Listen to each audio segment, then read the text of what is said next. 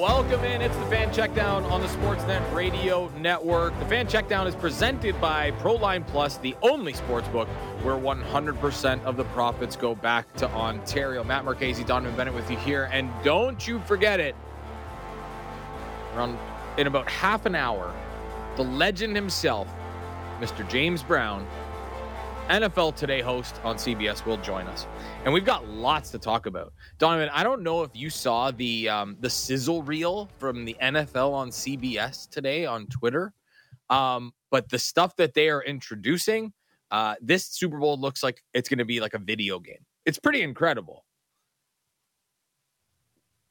Well, we heard from Jim Nantz earlier in the year that they had a scheduled game in Las Vegas just as a trial run Yep. to see what different things could they institute what would the stadium be able to do given its capacity and quite frankly the opportunity because how new it was. A couple things. One if you haven't listened to that episode of the checkdown if you're listening via radio on the sportsnet radio network right now or via podcast either way thank you.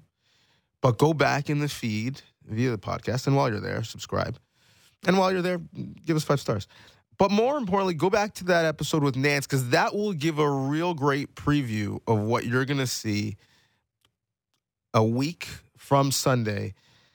As you mentioned, CBS does the broadcast and James Brown, obviously quarterbacking it pregame, halftime, and post, and Jim Nantz giving us the call. It uh, it it looks like it's going to be a lot of fun. It's actually also the first ever Nickelodeon um, Super Bowl broadcast, and they've got a, a bunch of different things. We saw the Doink cam, so they've got cameras in the field goal posts. Uh, they've got like twenty cameras or ten cameras or something in the uh, pylon cams. Like it's pretty intense. You have a young child. What would it take for you to watch the Nickelodeon broadcast? Like, can you get it on a secondary screen? So How much would your child have to beg for you to move off of the beautiful tone of Jim Nantz and the enthusiasm of Tony Romo and go? We're going splash when we get a a splash play. So I thought about this. If it would mean that my daughter would sit down for three hours, I would probably have the Nickelodeon broadcast on the TV and have the CBS broadcast like on my computer or whatever, where I can have just the sound, just so I can I can kind of have the best of both worlds here. I would do that. I would sacrifice for that. So yeah, you got you're going two devices. I'm gonna one up you. I'm gonna put the Nickelodeon broadcast on the TV, but I'm just gonna tap into a little Sonos app. I'm gonna run the audio of the real broadcast over the top to those speakers because I still want the prediction of what play is gonna come from Tony Romo. I still want the situational football conversation. I I don't know, Jim. What they they're probably coming. What do you do here, Jim? I, I I need that. I need the rules expert to come in. I need to know if he can make this kick against the wind. How is he kicking in pregame? Those are the things I need. But We But- need a little a little Gene Steratore action. We need a little Jay Feely, and then we got the Jim Nantz Tony. Um, yeah, it's gonna be great. By the way, speaking of the Super Bowl, this has nothing to do with the Super Bowl. Actually, it just has to do with somebody that's playing in the Super Bowl. There is a New York Post article that is out. I don't know if it has made its way to your timeline, but it's it made its way to mine it has not. and it and the headline is the Travis. Kel- this is on X, Twitter, whatever. The Travis Kelce haircut is taking barbershops by storm. They think they'll get a new girlfriend. Now, Donnovan, I know you are a very stylish guy. I have never been accused of such a thing, but I had that haircut when I was 17 years old. It's a fade. It's a fade, man. Like what what are we doing here? Are people this this stupid? Listen, unless the haircut is going to help you when you're running a fade, go back shoulder at the same time as the quarterback, catch a touchdown against all pro safety Kyle Hamilton. I, I don't know if it's worth the, the 40 or 60, or if you live in Toronto, $80 uh, that that haircut costs. Yeah, no, that it's ridiculous. I don't know what you pay for a haircut, but I found someone where I get my haircut for twenty five dollars, and it's great, and I don't have to travel very far. And yeah, no, You don't-. You don't want to know how much I pay for a haircut and how often I get a haircut.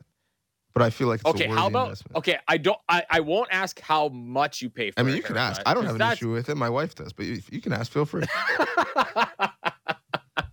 and then you have to ask how much it costs to cut her hair.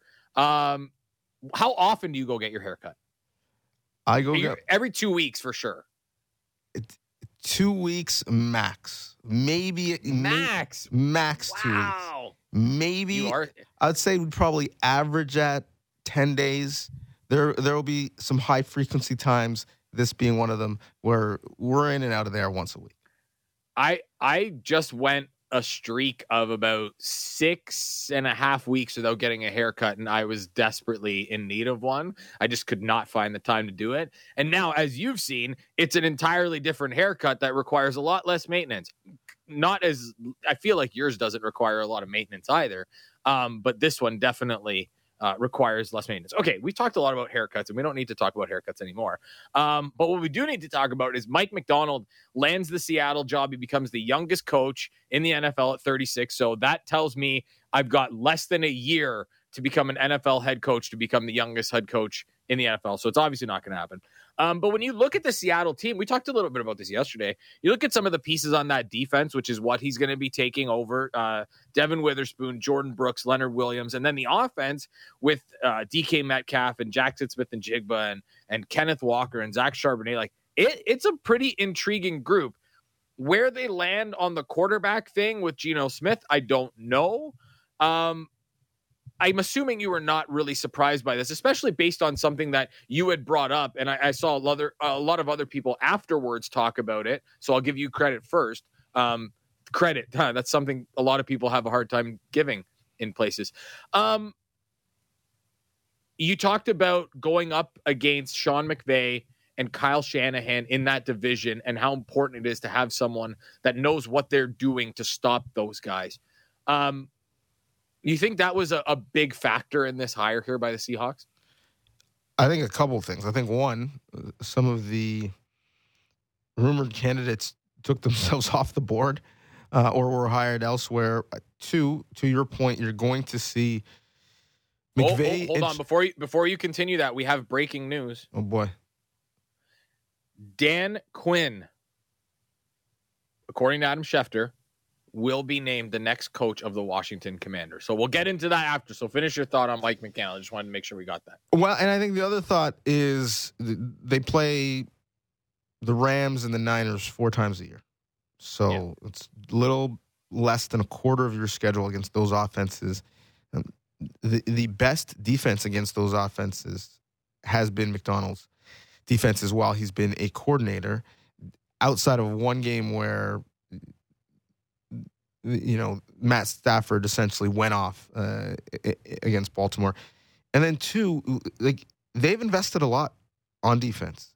Their identity for a long time has been defense, but they've played the same way for a long time. The game has changed. It has seemed like that defense isn't as flexible, malleable, adaptable as you'd need it to be in this current football format. And let's take the first two drives of the AFC Championship game out of the equation. The defense that we would most described as being one that can do all things whenever necessary would be that Ravens defense. And I think in a big way, that's why he's the higher there. A, a defense that wasn't very flexible, was high at times and low at times, is Dan Quinn's defense. And Yeah. as you mentioned, now he goes over to the Washington Commanders. The C- Commanders started their search first and they ended it last. They were like me at a, a go kart track. They're just getting lapped by people. Um, and they did this all to, to With the search on committee. Dan, well, with the search committee, but they they ended up landing on Dan Quinn, someone who they could have had last year. Could have had Yeah. when they hired Ron Rivera the first time. Uh, it, it's uh, it, it- they maybe strengthened by making the rivals weaker, but I, I, I think too often we don't give failed coaches a second opportunity. I think Steve Spagnuolo is a great example of that. I'd love to get into that with our, our guest at the bottom of the hour, James Brown, something you've been harping on for quite some time. I, I do like Dan Quinn getting a second chance. Just don't know, other than like he's a good vibes guy, what the exact fit is in Washington. Like I ask you, you are a beat writer in Washington. You're writing the story right now. And, you know, you got the information at the top, the lead, this, you know, the story arc of your story, the problem that Dan Quinn solves is what? What what is he addressing that that group needs, other than not being Ron Rivera? But that would have been true for it. any candidate. Yeah, I, I kind of feel like that's it. Like, I mean, he doesn't have the same talent that he had on defense personnel wise as he had in Dallas. Um, I mean, it depends what they do at quarterback. I really thought that they were just going to go younger. Like, I'm I'm actually kind of perplexed by this hire, and I start to wonder if if Ben Johnson was the preferred candidate here. I'll tell I'll tell you who the big winners are in this. Um, the big winners for me are, you know, the the Detroit Lions because they keep their entire staff intact. Ben Johnson stays. Aaron Glenn doesn't get a head coaching job. Um, so for me, I think they're big winners in this. And you know, a team that Washington, in theory, would try to be competing with for you know a playoff spot. I still think that Detroit is the best team in that division, even going into next year, even with the resurgence of the Packers. But I don't see I don't see where there is a win here. Like is Dan Campbell going to turn this awful defense into something that's good? Like this was not entirely an issue of scheme. A lot of it was talent. They they, don't have a lot of it on defense and they traded away Montez Sweat to the Chicago Bears. Like this is a rebuilding organization right now. We don't know what they're doing at quarterback. We think they're going to draft one. Um, it's a very important draft for them. Like Chase Young's not there, Montez Sweat's not there. So you just lost two big pieces off of your defensive line. If I'm writing the headline, my thing is Dan Quinn and why. Like that's that's what the headline is for me. And well, you want to know who the biggest losers are? Mike Vrabel, Bill Belichick, Pete Carroll. Th- They were Yeah. shut out. We've got to the point where, like, at this point, we're just grasping at straws. Who is going to get these last couple of jobs? And it's not as if all of the hotshot candidates who've been real great coordinators over the last couple of years, and they're constantly mentioned in football broadcasts as being the next brilliant head coach. It's not like many of them came off the board. You mentioned Ben Johnson, still coordinator. Bobby Slowik, still a coordinator. Lou Anarumo, still a coordinator. Um, you know, Ejiro Evero, still a coordinator. Eric Bieniemy, Steve Spagnuolo, like, didn't even get interviews. We don't even know if Eric Bieniemy is going to have a job with the team he was just with. I, I mean, they, they don't have a, a quarterback whisperer. So it's a, another big question as to why Dan Quinn, because the big question for most organizations when they suck, but specifically this one is what are you doing at quarterback? Ultimately, like, they let, let's go back in their history in terms of the quarterback position. They traded for the end of Donovan McNabb's career. They draft Mm-hmm. Drafted RG two quarterbacks in the in the same draft. Correct, quarterbacks in the which which draft. was a soap opera in itself because one had direct relationship with the owner, the other is the one that the coaches want to play, and it's still a drama that's playing out because RG three and Jay Gruden are fighting on X, which I mean, who right now isn't fighting on X? You know, they had Alex Smith, who was serviceable until he had a terrible injury, which is just, I suppose, bad luck. We thought Howell was going to be the guy. They couldn't tell us enough. Howell was going to be the guy, and they couldn't keep him upright. Now, moving forward, is Howell the guy, especially when you've got a high pick in a quarterback rich draft? So, solving this question in terms of who the quarterback is going to be is the biggest question. Uh, Packers fans are looking at the Washington Commanders and laughing because they never go to sleep at night worrying about their quarterback. And who's the last great quarterback Washington's had? Oh boy. The closest would be Kirk Cousins, who they Yeah. liked but didn't love and just franchise tagged to death until he could leave. And then he made even more money when he left. Like they kind of fumbled the bag in that scenario as well. Um, I, I, wanted to just circle back on Mike Macdonald just for a second because he's, you know, these are guys on two opposite ends of the spectrum here. Dan Quinn has coached; he's he, he coached for a while. Uh, Mike Macdonald has been, you know, a defensive coordinator in the NFL for two seasons. Um, how imperative is it for you for a guy who is now the youngest head coach in the NFL right now at 36 to hire an assistant coach or a coordinator who is also the assistant coach? And it has to be someone with head coaching experience to help them along in this process. Because, you know, as somebody pointed out, like you go from being a coordinator where you have, you know, this many jobs that you have to do. Then when you become a head coach, you have it multiplies by 10 of all the jobs that you have to do. How important is it for you to bring on a guy with experience? You know, like you know, we've seen Leslie Frazier do in the past. Jim Caldwell is a guy that has done it as well, just to name a couple. How do you value that if you're if you're a first year head coach? Invaluable. I think we we look at the Super Bowl, for example, I think we overestimate sometimes the role of a coach relative to the role of coordinators in terms of what actually happens on the field with X and O's. This week, Andy Reid is dealing with media. He's dealing with logistics in terms of when do we travel, where do we stay, what's curfew, are families allowed at the hotel, not like he's doing all of that administrative stuff. I think the coordinators are a much bigger story in terms of what success looks like. Don't believe me? Ask the Philadelphia Eagles what it's like when you lose two good coordinators and how your football team changes. So in this scenario, I think outside of the head coach and the quarterback, I think the most important role that needs to be filled is going to be that that voice in, in, the quarterback's ear in terms of that coordinator.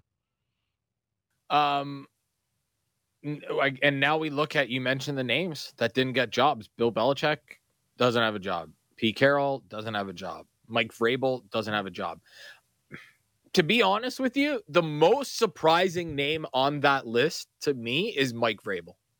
And I, I think and it's and it's an age thing for me because Mike Vrabel is not old. He's certainly not as old as Bill Belichick and Pete Carroll. And I thought that Mike Vrabel was going to jump to the top of a lot of people's lists. I don't know what scared people away. I don't know how much of it was Mike Vrabel maybe saying, you know what, none of these jobs are for me. I'm just gonna, you know, quietly pull myself out and wait for an opportunity. Or do you think that that teams were a little bit scared of what happened the last couple of seasons in Tennessee and maybe, you know, the relationships that he's had with members of the front office? Like those are two things that kind of stick out to me and say, I I wonder it's a great point, and I will go ahead and promote another episode of the Checkdown. Go back and listen to our conversation with Mike Lombardi, and he said, mm-hmm. if you're an executive, one of your first jobs is to keep your job, is to guard your desk. And let's be clear: in back-to-back seasons, Mike Vrabel has had an issue with his general manager. He won the tug of war with the, the first one because he wasn't happy that AJ Brown was traded and can't blame him. Yeah, I think he was right. I think he was right. But uh, when AJ Brown helped get the Eagles over the top into the Super Bowl, I was like, yeah, I mean, I think I think he was kind of right. And then, secondly, now you know he lost the tug of war with ownership with Ran Carthon. If you are a GM and you're inviting that scenario, it, it doesn't, to me, seem like an appealing option. The the thing that I just can't rack my brain around is we're hiring coaches hoping that they're good coaches, wishing, expecting.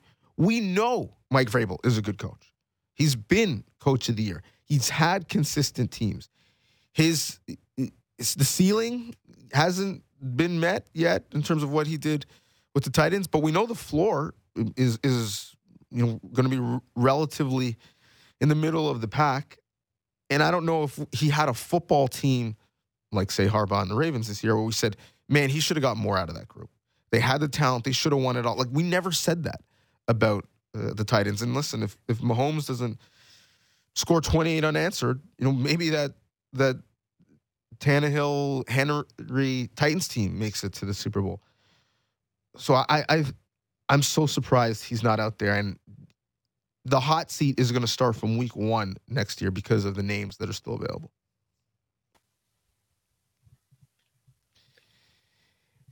It is real, real interesting in terms of um, where we go uh, with this offseason. I, I can't, again, believe that Steve Spagnuolo isn't getting a look. He is going to be potentially the first coordinator to ever win four Super Bowls as a coordinator. Won two with the Giants, potentially could win two with the Chiefs. There's been a couple who've won three. Basically, they've essentially been Patriots coordinators Charlie Weis, uh, Josh McDaniels, Romeo Crennel. If Steve Spagnuolo wins four, and and think about the the teams that he's beaten, the quarterbacks that he's beaten, I would bang the table and say, forget about the fact that you know he had a less than thirty percent winning percentage as a head coach. Like just remove that from your mind right now. He should be the first coordinator to go into the Hall of Fame yeah. because I, he's done it different styles, different ways, in different eras on different teams. And I think the Chiefs' success this year specifically, this is his masterpiece, has everything to do with his genius with still a very young defense. And and we mentioned it uh I guess it was was it yesterday? I can't remember. All the days melt together. But it's a defense that doesn't really have outside of Chris Jones, doesn't really have that star power, right? It's got a lot of really good players that you should know about, but it doesn't have like if I if you were to tell if you were to compare the star power on the Chargers defense and the Chiefs defense, I would make the argument that the star power and the names are bigger on the Chargers defense and they couldn't stop a nosebleed all season. And that speaks to the deficiencies of Brandon Staley and how good Steve Spagnuolo is. Um, the fact that he was not even part of this hiring cycle is super interesting to me. Um, speaking of hiring, so maybe a little bit of a surprise here, but the Packers hired Jeff Hafley to be their defensive coordinator. And Jeff Hafley comes from Boston College. He was there for four years. Um, not a ton of success in terms of, you know, Boston College was never going to be a powerhouse, but um, very interesting hire. Um, another guy that leaves college to go to the NFL, but very curious to see um, how this goes. Er, what I've been reading is that Jeff Hafley basically said, like, the college game is not for me anymore. I want to go to a place where football is still football and don't have to deal with all the other stuff that goes along with it. I mean, I, I don't I, I, don't pretend to know a lot about Jeff Hafley or the success or lack of success that he's had at Boston College. Boston College's defense was generally decent, but it didn't result in a lot of wins and a lot of success. So I'm curious to see how that one turns out. Um, on Washington, and we only got a couple minutes before we got to take a break, but when you look at the 2013 Washington coaching staff under Mike Shanahan, my my pal Brendan Deeg brought this up on his uh, on the Double Doink podcast. Under Mike Shanahan, here we go. Kyle Shanahan, offensive coordinator. Matt LaFleur, QB coach. Mike McDaniel, wide receivers coach. Sean McVay, tight ends coach. Raheem Morris, DB's coach. Bobby Slowik, defensive assistant. They literally had what six head coaches and one future head coach in their building and they have not been able to they were not able to bring anyone back they were not able to keep anyone around and you look at the success that those guys are having and just the fact that they got head coaching jobs when you look back on that staff especially the offensive side of the ball with Kyle Shanahan Matt LaFleur Mike McDaniel Sean McVay like that Mike Shanahan coaching tree is very very impressive listen weren't able to keep anyone back they they ran that group out of the building like yeah. they couldn't get them out there fast enough. By the end, everyone knew that they were leaving. Actually, the only holdover was McVay, who had a relationship uh, with the Gruden family, but everyone else left and found their footing, and obviously has had great success. Two questions: Is uh, imagine if they did keep that group together and give them a bit more time. That's one. And two, how bad do you feel if you were the other members of that staff who just went on to do nothing? yeah, I was thinking about that too. I was like, oh, there's got to be more guys on this staff that got jobs elsewhere, and it turns out that that uh, they didn't. But uh, well, it's, it's still early because these guys are still so young. I know, I know. Well, the, a bunch of them are not even they're not 44 yet or or whatever. Like you know, Sean McVay isn't 40 yet. I don't think Mike McDaniel is either. This is very much like Belichick's first staff in Cleveland that had Ozzie Newsome on it, that had Nick yeah. Saban on it, that had Kirk Ferentz on it. Um, it, those guys got opportunities when they were older, but it, uh, these guys got opportunities still. Again, so so young, um, and yeah, now they're literally taking over the league.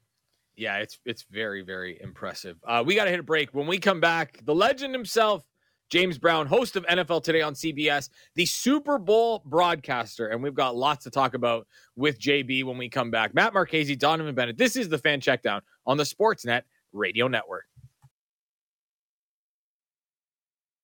Everything Raptors before and after the games. The Raptor Show with Will Lou. Subscribe and download the show on Apple, Spotify, or wherever you get your podcasts.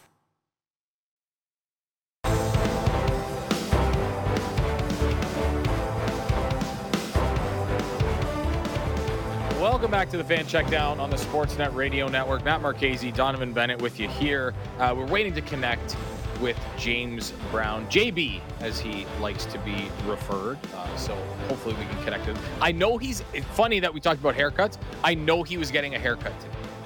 So he may be busy getting a haircut. We need to ask him about this. What did you say to your barber? What is the go to? I need the JB. I need the JP. yes. I can I get me a Travis Kelce? Can I get me one of those?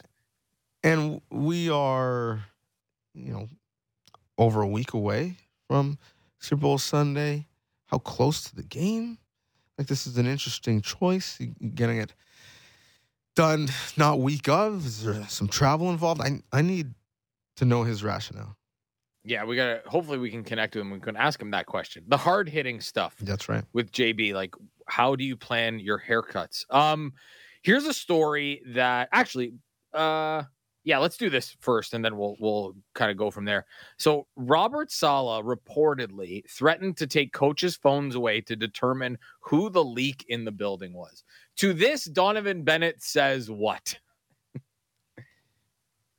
if it's one of those things, you know you're in a relationship. And if you need to check your spouse's phone, it's a problem.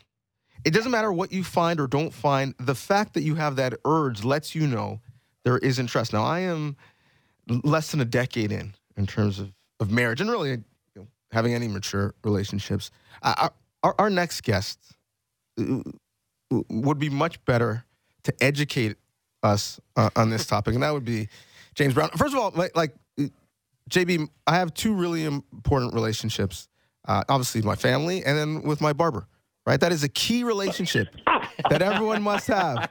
So I, I need to know because you are more than a week out from Super Bowl Sunday, but I and someone like you, you're probably filming before then. So it is a very strategic choice to get clean. Now I need to know uh, what is said, or at this point, is anything said when you set uh, foot into the barbershop and sit down in the chair?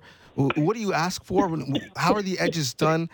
And I also need to know is it is it the same for you as it is for people who go to black barbershops all over the world where you hear the clippers click and the cutting stops and the talking begins and you're like, oh, Lord Jesus, I need to get out of here. Does, does, do you have that same experience as well? Hey, first of all, you two are cracking me up. This is going to be an excellent segment. I've been laughing the whole time. How I said, Pat, Pat, Pat, Pat Sutton is my barber, and I said, Pat, how did he segue from talking about marriage and longevity and success in marriage to football, and you did that so delicately, so artfully. With respect, now I hope the same conversations happen in white barbershops as well, because the last time I checked, and I haven't been to one, but all kinds of serious issues are discussed in barbershops, and we are no different in that regard. Dissecting, deconstructing everything that is taking place so that we can leave out of here with a better mental and emotional and spiritual framework as well. With respect to the haircut. That no wait wait that's that's all true JB. That's all true, but the difference is that okay. they have a better respect of people's time. Uh, you can book an appointment. You're no, in, you're no, out. no. Hold we, on. We have hold long on. conversations. We stay there Go all ahead, day. Donnovan. I want to hear Donnovan on this one. Go ahead. We stay there all day. We, we, we, we it's a second home. So if you are a busy person like you, and you got to get in, and you got out. It, it it it it's tougher to be efficient. Uh, we don't necessarily, you know, our, our our respective time can sometimes be a challenge. Okay, okay, JB, as an Italian uh, with the last name Marchese, okay, I've been into the barbershops where there are Italians and the old Italian men. They do not have any respect for your time because they were the construction workers and they've done their time. They're like, oh, no, we need to talk about this, especially in the city that we reside in. If you start talking about hockey with them, forget it. You will never get out of there, even if you tried. Like, you'd have to get arrested to get out of there. Donnovan, I love that. Well, let me spin this for you forward and tell you how Pat Sutton, P. Sutton, if you will, how he operates. Because he knows, first of all, he is so widely respected. His clientele is diverse and deep. However, he's got some of the greatest comedians who are not on television coming through the barbershop. So he strategically arranges his uh, schedule. He will not have more than two of them, maybe even just one at a time, because he realizes he'll never get any work done. So he strategically arranges the schedule accordingly. I'm incredibly thankful because he does work me in and around because during the NFL season, unfortunately, I can't have a specific schedule. Things happen and it's a very fluid one. So he'll have me, JB, be here early, be here on time, or I'll work you in. And you know what? Because he's good. And at this age, with your hair starting to thin, recede, and everything else, you just can't have everybody cutting your hair. So I'm beholden to him. And when he says, be here at such and such a time, that's when I'm here. That see, makes sense. See, JB, this is Donnovan. And that's why a barber is like uh, a marriage because when you find a good one, you don't let them go. You, you treat them right because they're right. they are precious, and so that that you have found yourself a, a good one, clearly. Donnovan, absolutely. The only thing I have to do better is to take him on the road with me. Now, you guys will get a kick out of this. Hey, you know what? We have various grades of hair, so he sells the nice skull caps or whatever, whichever one works for me to make certain that that do is proper on because it's amazing how one can sit up there in the chair talking about at a Super Bowl those things that most of America want to hear about. And folks are commenting about whether or not your hair is in place. Is the hairline proper? Is it receding? Is the part cut properly? So I just trust him, and he's got me covered so I can focus on the main thing all those amateur barbers that are out there that have an opinion on everything. Uh, what a surprise! So, so you're leaving for Vegas. Uh, you're well, you're going to be in Vegas early next week. Um, if I had told you ten years ago that Las Vegas would be hosting a Super Bowl, your answer would have been what? No way. Simple as that. No way. But isn't this a different time and space and place where we are in now?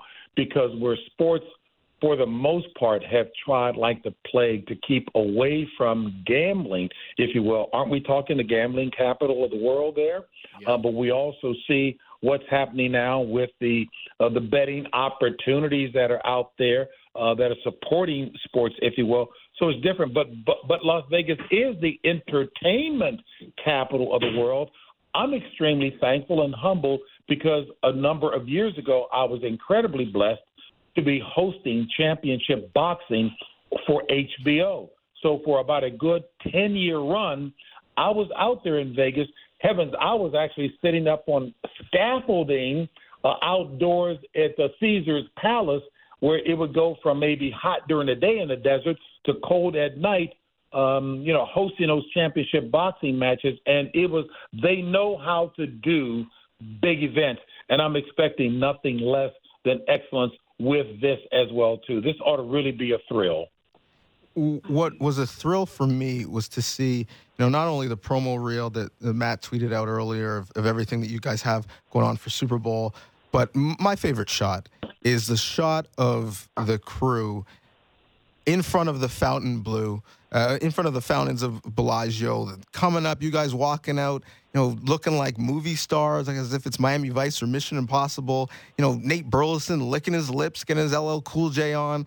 I, I need to know because as a TV person, I know that wasn't quick.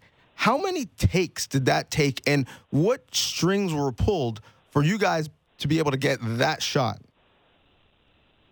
I wish I knew the strings that were pulled to make that shot happen because we see Jamie Foxx doing that in his commercials uh, with the fountains going up at the Bellagio as well. but whoever it was, and I certainly wish I knew the name because I would love to give that person on air credit, was just masterful. Um, and also to have that that uh, platform that we were standing on just below the surface of the water to give the impression that we were walking on water, and then to time it with the water pumps to shoot up in the air was just masterful. Uh, I thoroughly enjoyed it. It did not take many times because the guys are really very seasoned. Uh, and the fact that I've had more people talk about that hat that I'm wearing, trying to look cool. Excuse the vernacular. Ain't nothing cool about me at all. But you know what? I've had more people talk about that. So now I'm going to have to go out and add some type of nice derby to my wardrobe for sure. Well, it's certainly. I mean, listen, you are cool. Don't stop. Stop that nonsense. You are cool. You're as cool as they come, JB. Um, James Brown, host of NFL Today on CBS, joining us here. So when we look at you know the Super Bowl and the Super Bowl history, um, you've you've seen a few, uh, you've been at, at a few. Is there one that kind of stands out? Like we look at this matchup and we say like you know this matchup has all the makings of really being great, and and usually you do kind of get that sense. But is there one that stands out for you that you will remember forever? That it, it's a it, it's one that is very special in in your mind. The difference for me, not having been a football player, and I have immense respect. I played basketball, still a, an athlete, so I understand the subtleties and nuances, the psyche, all of that that goes into it in any kind of competition, and clearly one at a championship level like this. I get that. But I have such, and but even when I was doing basketball play by play, I have immense respect for those who are from the fraternity, be they coaches or ex players, because they've lived it. Um, my take on it is a little different from the standpoint that I'm more relationship um, uh, focused. And Reggie White, uh, I understand that the documentary is still running on TV right now for instance, Reggie White, because there have been a number of uh, players and coaches, but I had a great relationship with Reggie White. God bless him. Just a marvelous football player who was, I mean, just unbelievable. And in search of a Super Bowl trophy, having played with one of the all time great defenses with the Philadelphia Eagles, with Jerome Brown and company, he got his Super Bowl with the Green Bay Packers. That game, and, and who did they play against? Was that the New England Patriots? I believe they played against when he won that. Um, that was the one that sticks out in my mind. Yes, a good game. Yes, a competitive game. But I was probably more happy, and I am to be dispassionate as a host, as a commentator.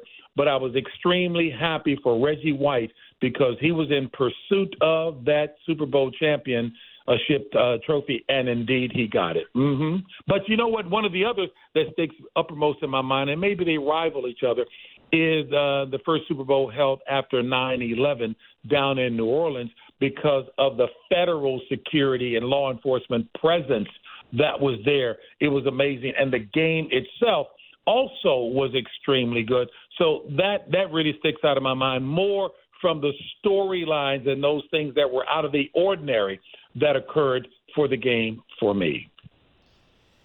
When you speak of the game, Uh, this one is players are going to say it's just a football game. It's just another game. The size of the field is the same. Still 10 yards get a first down. But everything that is around it makes preparing for it different. I wonder if that's true for you because you have not your normal pregame. You have an elongated pregame. Essentially, you're on air almost all day. And then you've got a, a different halftime because there is a halftime performance this year by Usher. So, in terms of the approach, in terms of the execution, and running a marathon, not a 5K, what will be different for you this week in preparation and execution? Good question. And you know what? The answer is not uh, one that's scintillating or that is out of the park. I think most athletes, uh, most executives in the world of business, anybody dealing in high pressure environments, the approach is the same. My high school coach, Morgan Wootten, DeMatha High School, the first high school coach to go into the Naismith Basketball Hall of Fame solely for what he did at the high school level. Phenomenal. Put a team together that beat Kareem Abdul Jabbar when he was in high school, snapping their 71 game win streak. One of the most powerful lessons that is, he taught us is that there's no such thing as new fundamentals. People have itching ears. They want to hear about something to do differently. You know, fundamentals are tried and true. So I try to stick to the pattern. And I think I learned that after the first big event that I did as a broadcaster with CBS, as a sideline reporter at the uh, NCAA championship game, um, where Syracuse, gosh, who did Syracuse uh, lose to in that game? That game was played in Kentucky. I ought to know the game. Villanova. Uh, actually, it might, it might have been Georgetown, Villanova as well too. But Syracuse, when they lost uh, in the championship game, the last six seconds. Uh, Indiana, come on, it, it ultimately came back to me. But I remember preparing for the game, big event, and I was thinking about the size of the television audience.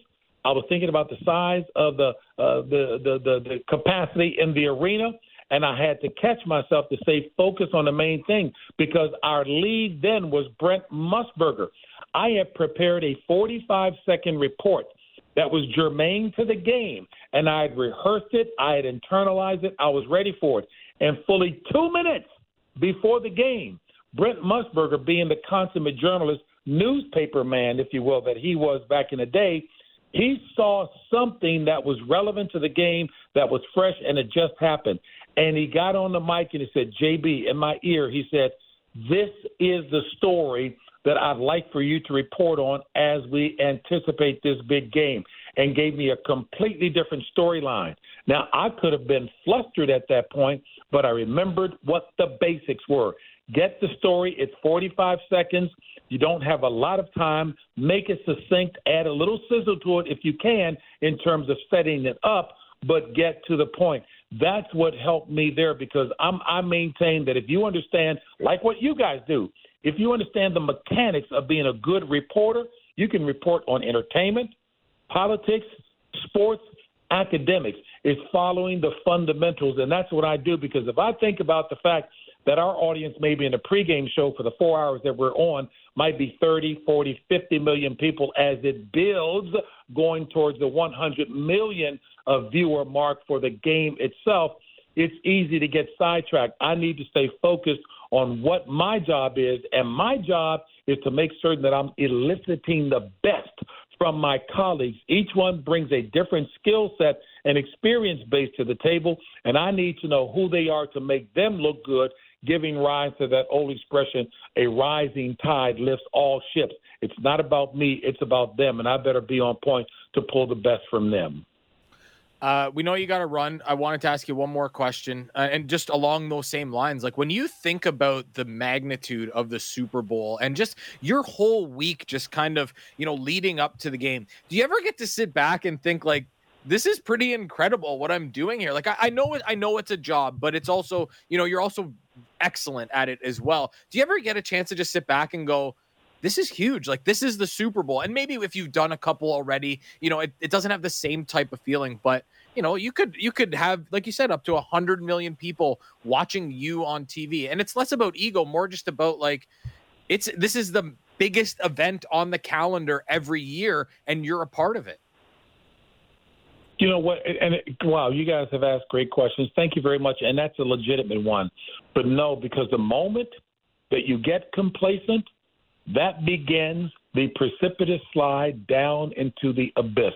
I never take it for granted. If I do that, I need to step out because that's when you can start to slip up and not be on your game. And for the full four hours at CBS and when I was at Fox, because the primetime programming wasn't as strong as, say, the uh, major networks, we had a six or seven hour pregame show. The point is to stay focused, to be in great shape. To John Madden, let me put it this way: John Madden had one of the best expressions when he would go into a host city to do a football game. He and Pat Summerall, God bless them both, he would make it a point to tell his staff he would take the lead in asking questions to make sure that he understood everything that each team was going to do.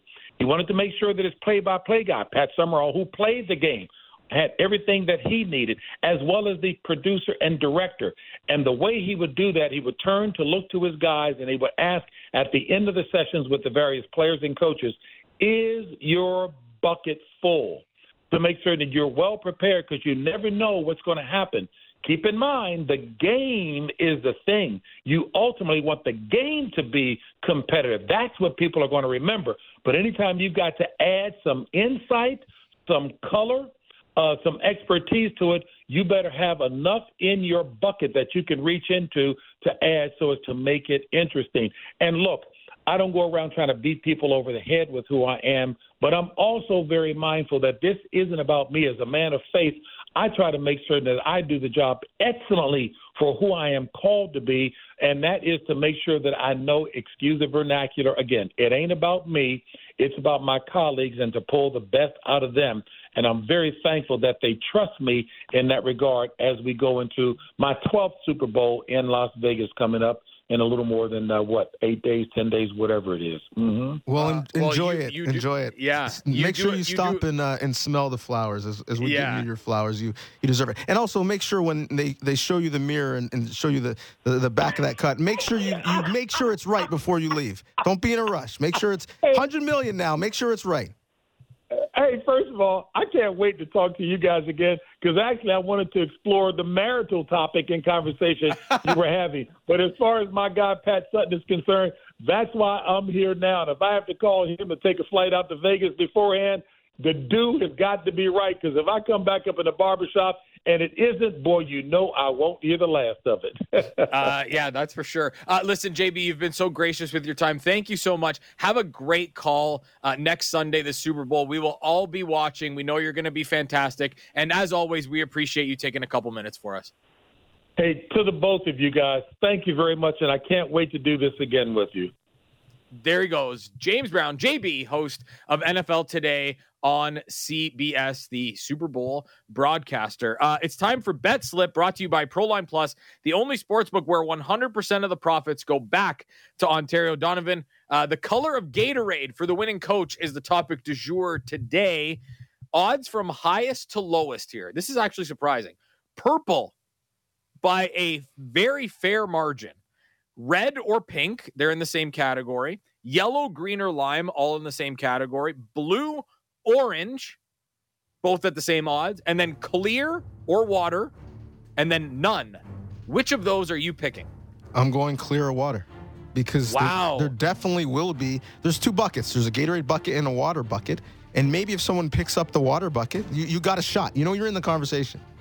Well, you should go to Proline Plus and place a wager because that has the second lowest odds Okay. out of all of those choices. So you should go and do that because you can make yourself a couple of shekels.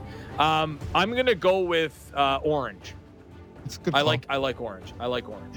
Uh, Um, the Chiefs have uh, had orange. Uh, their first Super Bowl win was orange. So That's you go. true. It's a very the fact that you remember that is remarkable. Uh, that was Bet Slip brought to you by Proline Plus, the only sportsbook where 100% of the profits go back to Ontario. Thanks to everybody who listened to the show today. Thanks today again for James Brown. He was amazing. If you missed it, download the podcast. Thanks to Lance. Thanks to Donnovan. Matt Marchese signing off. We'll be back tomorrow with the fan check down. Bye bye.